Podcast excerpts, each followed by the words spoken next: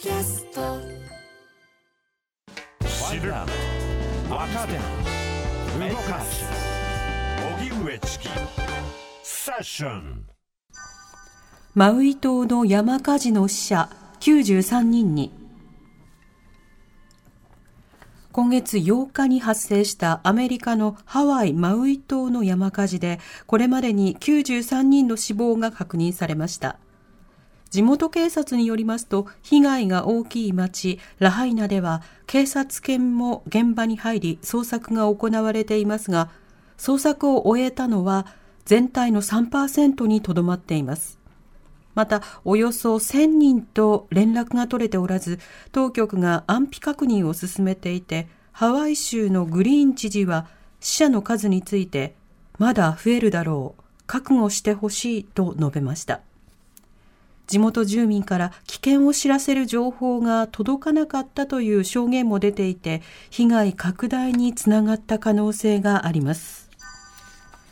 北朝鮮の核・ミサイルを想定。米韓が大規模な軍事演習を実施へ。韓国軍は今日、北朝鮮の核ミサイルの脅威を想定した大規模な米韓合同軍事演習、ウルチフリーダムシールドを今月21日から31日に実施すると発表しました。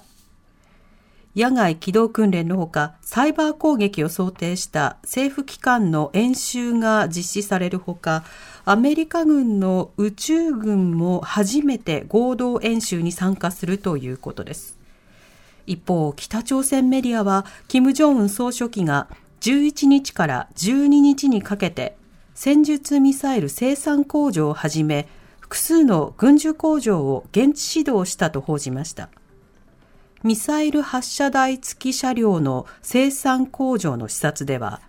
多用途化の実現が優先的な問題だと述べて、高性能化の必要性を強化したということです。円相場1ドル145円台に下落、今年最安値を更新。連休明け、今日の東京外国為替市場の円相場は、一時1ドル145円20銭をつけ、今年の最安値となりました。アメリカの物価指数が市場予想を上回り、FRB の利上げが長期化するとの見方が広がり、日米の金利差拡大が意識され、円売りドル買いの動きが強まりました。円相場は午後4時現在、1ドル144円86銭から87銭で取引されています。また、日経平均株価は前の営業日より413円ほど安い3万2059円91銭で取引を終えました。ウクライナ、子供の死者が500人を超える。ウクライナの検察当局は、ロシアのプーチン政権による軍事侵攻で、これまでに500人の子供が死亡したと発表しました。また、1097人以上が負傷したとしていて、主に東部ドネツク州、北東部ハルキウ州で死傷者が多いとしています。ただ、占領されている地域での調査は完了しておらず、全容はつかめていない状況です。山田養蜂場の専務の男らを逮捕。女性脱衣場での盗撮を指示したか。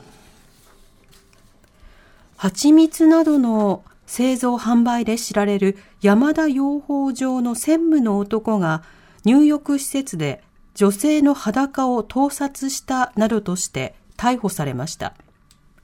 岡山県の山田養蜂場の専務取締役山田光夫容疑者は去年12月、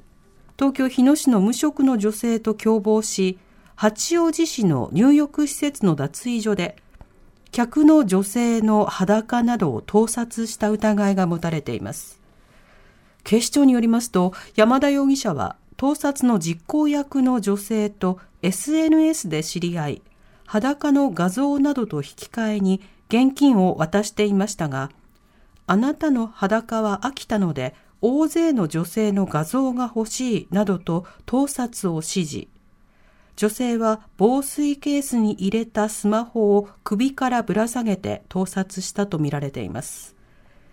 山田容疑者はこの他にも女子高校生にわいせつな動画を撮影させ、合わせて30点を自分のスマホに送らせた疑いが持たれています。以上、デイリーニュースセッションでした。この後は交通情報、天気予報に続いて特集メインセッションです。TBS ラディオ905-954発信型ニュースプロジェクトセッションもっとプールのスポットライト。誰一人取り残さない社会をキーワードに。ゲストをお招きしながら勉強するやつ。みんなで考えてゆこう。スポットライト。毎週日曜夜11時配信スタート。